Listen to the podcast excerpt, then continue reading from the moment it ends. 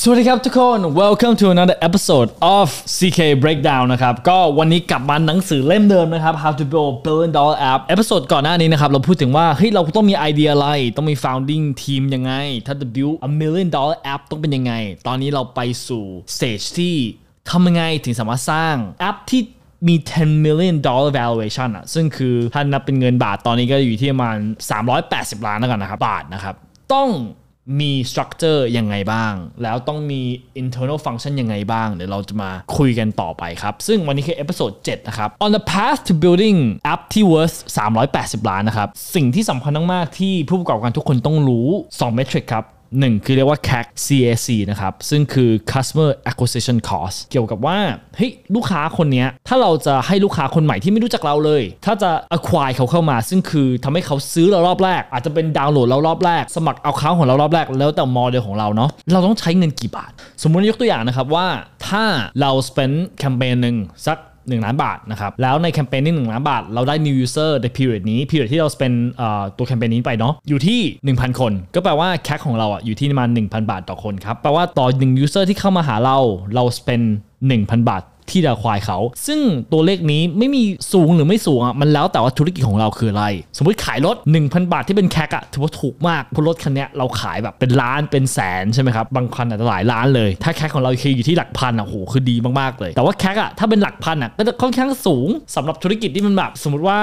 ขายกาแฟ 50 บาทถ้างั้นก็ยังก็คือถือว่า งมากๆ แพงหรือไม่แพงตรงเนี้ยมันแล้วแต่ธุรกิจของคุณคืออะไรนะครับแล้วก็สิ่งที่เราขายคืออะไรเมทริกอันที่2นะครับที่สำคัญมากที่ผู้ประกอบการทุกคนต้องรู้นะครับชื่อว่า LTV หรือว่าย่อมาด้วย lifetime value นะครับสมมติถ้าเราเอาควายลูกค้าคนนี้มา 1,000 บาทต่อคนใช่ไหมครับใน lifetime ที่เขาอยู่กับเราอะเขาใช้กับเราเท่าไหร่ อาจจะสมมตินะครับว่าเราเป็นร้านกาแฟร้านหนึ่งเราใช้ 1,000 บาทในการควายเขา เราอาจจะเป็น Starbucks แก้ว 150 บาท แต่ว่าในปีหนึ่งอะเขาอาจจะใช้กับเรา 400 บาท ก็แปลว่าเพื่อที่จะคืนทุนุน 1,000 บาทอะเขาอาจจะต้องใช้เรา 2 ปีครึ่งถึงคืนทุน ซึ่งในหลักการของธุรกิจนะครับ คือว่าถ้า LTV ของคุณอะสูงกว่า CAC อะคุณจะเป็นธุรกิจที่ดีมากเพราะกลายเป็นว่า unit economic อะแปลว่าลูกค้าต่อคนอะคุณกำไรทุกคน ราคาที่คุณซื้อลูกค้าคนนี้มา กับสิ่งที่ลูกค้าคนนี้จะมาจ่ายคุณหลังจากที่รู้จักรู้จักคุณรอบแรกครับมูลค่ามันเยอะกว่าต้นทุนที่คุณซื้อเขาเข้ามาครับก็เลยถ้า LTV สูงกว่า CAC แต่ว่าธุรกิจของคุณจะเป็นธุรกิจที่ดีมากๆนะครับในระยะยาว อีกอย่างหนึงนะครับที่สำคัญมากๆถ้าคุณอยากที่จะ build product ที่มีมูลค่า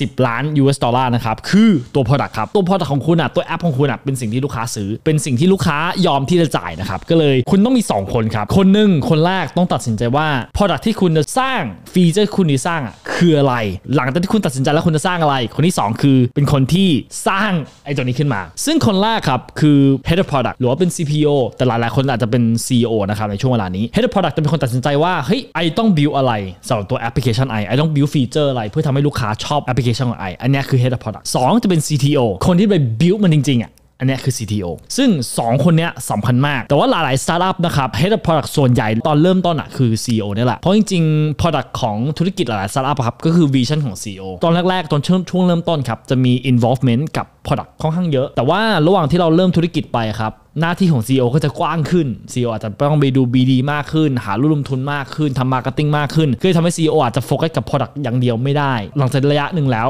ตัว Head of Product ก็อาจจะต้องเป็นอีกคนหนึ่งที่คุณเราต้องจ้างขึ้นมาเพื่อที่จะโฟกัสเรื่องของ Product CEO จะได้มีเวลาทำอย่างอื่นด้วยบ้าง แต่ว่า CEO เป็นคนที่ต้องมาคุม direction ของ Product อยู่แล้วนะครับแต่ CTO จะเป็นคนที่สร้าง Product ที่เราตัดสินใจว่าเราจะทำสำหรับตัว Product นะครับคนที่จะเป็น Head of Product ได้ quality ที่สำคัญมากๆคือคำว่า no Head of Product ที่ดีจริงๆอะคือ Head of Product ที่กล้าที่จะบอกว่า no เพราะว่าตอนนี้ resource ของเรามีจำกัดมากๆอาจจะมี engineer แค่ 5 คน 6 คน 7 คนอะไรว่ากันไป เราไม่สามารถทำทุก feature ที่เราทำได้ เราต้องรู้ว่าเฮ้ยอะไรสำคัญสุดอะไรสำคัญน้อยกว่า แล้วเราควรทำอันไหนก่อน เราควรทำ feature ที่มีผลกระทบกับลูกค้ามากที่สุด ที่สร้าง customer journey ให้ลูกค้าได้ดีที่สุดสำหรับปัญหาที่เราพยายามที่จะแก้คำว่า no ครับสำคัญ เพราะ product อะเขาต้องโฟกัสกับสิ่งที่จำเป็นตอนนี้มากๆเพราะ resource เรามีจำกัดเนาะก็เลยอยากให้เราจินตนาการครับว่ามีมีดหลายใบอะแต่ว่าไม่มีสักใบหนึ่งอะที่จะหั่นต้นไม้ได้อะแต่ว่าถ้าเรามีมีดใบหนึ่งที่คมพอที่จะหั่นต้นไม้อะจริงๆมีดเนี้ยก็เพียงพอแล้ว ตอนเริ่มต้นของธุรกิจครับระหว่าง1 million ถึง10 million อะอยากให้เราโฟกัสกับเอามีดสักใบหนึ่งอะให้มันคมมากๆ ให้มันใช้งานได้จริงๆ ให้มีดใบนี้เป็นมีดที่ลูกค้ารักมากๆ ก็เลยเป็นคุณภาพสำคัญครับสำหรับ Head Product คือการ say no ครับสามคำถามครับที่สำคัญมากๆที่ app team ที่ดีนะครับต้องถามตลอดเวลาคือว่า what is the product you building product ของคุณที่พยายามที่ build อะคืออะไร 2 is that product solving the right problem product นี้กำลังแก้ปัญหาที่คุณอยากที่จะแก้หรือเปล่า 3. who are we solving the problem for คุณพยายามแก้ไขปัญหานี้ให้กับใคร 3คำถามเนี่ยมันควรอยู่ในสมองเราตลอดเวลาตอนที่เราสร้าง product หลายๆ startup เนาะมันตกไปใน trap ตรงที่ว่าเขาพยายามที่จะแก้ปัญหาที่ไม่มีอยู่จริง เขาพยายามที่จะแก้ปัญหาที่มีแต่ในหัวของ CEO แต่จริงๆในความเป็นจริงนะคนอาจจะไม่มีปัญหานี้ที่ยกตัวอย่างอันหนึ่งนะมันมีสตาร์ทอัพอันหนึ่งที่อเมริกาเขาทำปั๊มอันหนึ่งครับสำหรับ peanut butter ซึ่งปั๊ม peanut butter อะเขาบอกว่าเป็น pain point มากเลยที่แบบเราเปิดฝา peanut butter มาแล้วแบบเราต้องใช้มีดมาปาดกับขนมปัง มีปั๊มอะก็น่าจะดีเนาะซึ่งเขาทำปั๊มนี้ขึ้นมา ปรากฏว่าขายไม่ได้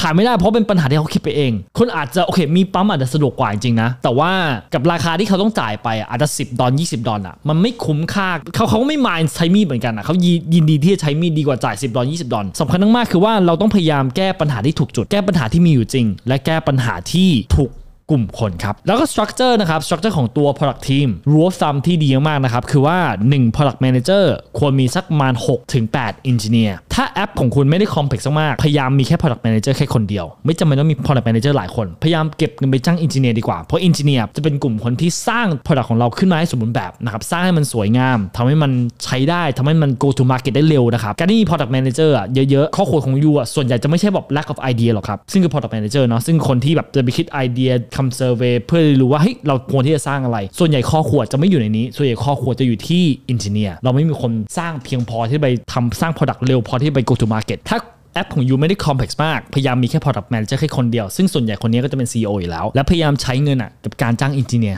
ดีกว่าครับ แล้ว member อื่นๆของ Product Team นะครับ ก็ยังมีดีไซเนอร์นะครับ ซึ่งคือคนที่ build UX UI ของตัวแอปพลิเคชันเอ๊ะหน้าตามันจะสวยยังไงว่าเฟรมมันจะเป็นยังไง กดนี้แล้วมันจะเป็นเด้งที่ไหนอะไรอย่างเงี้ยครับซึ่งคืออันนี้คือดีไซเนอร์อีกอันนึงคือ QA QA คือ Quality Assurance ซึ่งคนเหล่านี้ก่อนที่เราจะ launch แอปออกไปครับ QA มีหน้าที่ในการดูว่าเฮ้ยมันมีบั๊กอะไรหรือเปล่าแอป ใช้งานตามที่เราคาดหวังหรือเปล่า ซึ่ง QA ก็จะเป็นหน้าที่ที่สำคัญมากเหมือนกัน แต่ว่าถ้าอยู่ใน early stage อะต้องบอกตรงๆนะว่าอยู่อาจจะไม่มีเงินเพียงพอในการจ้าง in-house สำหรับดีไซเนอร์กับ QA ซึ่งฟังก์ชันพวกนี้ก็ยังสามารถ outsource ได้ แต่สิ่งที่ไม่ควร outsource จริงๆอะคือ engineer เราควรที่จะมี engineer in-house ในการสร้าง product ของตัวเอง เพราะ product ของเราอะคือ bread and butter ของเรา คือทุกสิ่งทุกอย่างของเรา เราไม่สามารถ outsource สิ่งนี้ได้ พยายาม in-house engineer มากที่สุด แล้วถ้าดีไซเนอร์กับ QA ยังไม่คุ้มทุนในการจ้าง in-house ก็ outsource ไปก่อนอยังได้ครับ ประมาณนี้นะครับ วันนี้ก็เราพูดถึงเรื่อง metric ที่สำคัญเนาะไม่ว่าจะเป็น CAC ไม่ว่าจะเป็น LTV หรือว่าตัว product team ของคุณอะต้องมีคุณสมบัติอะไรบ้างนะครับ อย่าลืมนะครับว่าต้องมี head of product คนหนึ่งนะครับ ซึ่งส่วนใหญ่แล้วคนนี้จะเป็น CEO ในช่วงเริ่มต้นเนาะไม่ควรไปเสียเงินกับจ้าง head of product ตอนนี้ 2 คือ CTO อันนี้คือคนที่สร้างนะครับกับทีมที่เขามี rule of thumb คือว่ามี head of product 1คน engineer 8 คนต่อ head of product 1คนนะครับคำถามที่เราควรมีตลอดเวลาคือว่า product ที่คุณพยายามสร้างคืออะไร คุณกำลังแก้ไขปัญหาอะไร และปัญหาที่คุณแก้คุณแก้ให้ใครอยู่นะครับ พยายามถามคำถามตรงนี้ให้เรื่อยๆนะครับ แล้วหวังว่าคุณจะสามารถสร้าง product team ที่แข็งแรงครับสำหรับวันนี้ขอบคุณมากครับ